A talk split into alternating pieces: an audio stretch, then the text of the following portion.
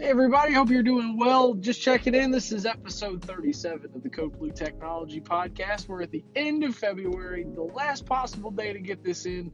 Uh, and I wanted to give not a cumulative update, but some things, bits and pieces that we've picked up over the last couple of days. Uh, I've been out. We've been on uh, a couple of lectures uh, with some partners, some uh, some friends that have brought us into their circles of business and said, would you guys just kind of wind Michael up and set him free on uh, on some topics that we find interesting? So I've been very blessed, very fortunate to, to share some of that time with our partners. Uh, specific topic: security. Security as a service, all kinds of encryption, all kinds of standards and, and practices that we need to adhere to. Uh, that was the majority of our talk, uh, but got a great chance to get some great Q and A in, uh, and something always kind of rose to the top in each one of those, which is striking because as somebody that procures a lot of information, we also participate in a lot of this new information, meaning we create a lot of it. Uh, somebody raised their hand very, very uh, honestly and said, you know, how in the world would we know that?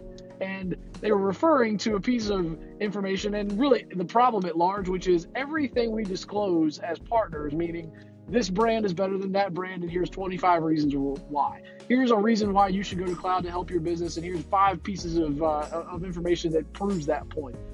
People come back and say, okay, but how would I know that?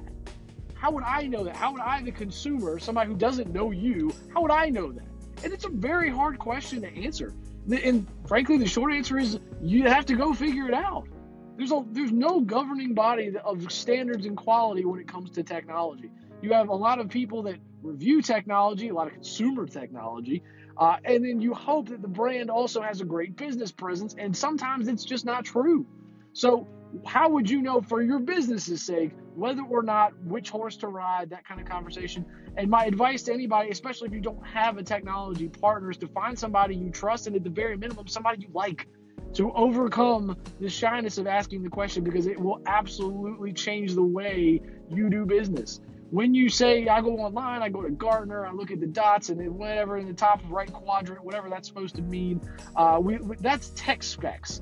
That's speeds and feeds. That's why this this Chevy is faster than that Dodge. Uh, it's it has nothing to do with the customer service. It has nothing to do with their roadmap. It has nothing to do with their history of where they've been. All of these things can only come from places in time and historians that keep track of that stuff. And I'm grateful to tell you guys that it's me. I've been doing this long enough now to tell you that every single thing we recommend has come from a good place, meaning somebody like you, somebody in a situation much like yours, has asked us to come solve this problem, and we've done so in point of concept. You are then empowered and now make use of all of that work through a, a pointed recommendation with a guarantee that we'll, we'll take care of you no matter what. So if you haven't made your choice in a technology partner, I'm not here to plug that. I, I think you guys know me well enough to know that all I really want is your success. Find somebody you trust, and if you can't find somebody you like, start there and work your way up and say what would be the best fit. Have that person go out and vet for you because I'm telling you, it's time consuming. It can take up a lot, a lot of your life trying to figure out which guy's doing the right thing, which company's doing the wrong thing, who's going to last long, who's not. Uh, a lot of that stuff have great telltale signs, and we read them very carefully. So, if this is something you're struggling with and you want more information on how to, I'm here for you. Give me a call, 804 521 7660. I promise we're going to do these more often. I say that every time. Thank you so much for your time and energy, guys. Thanks again.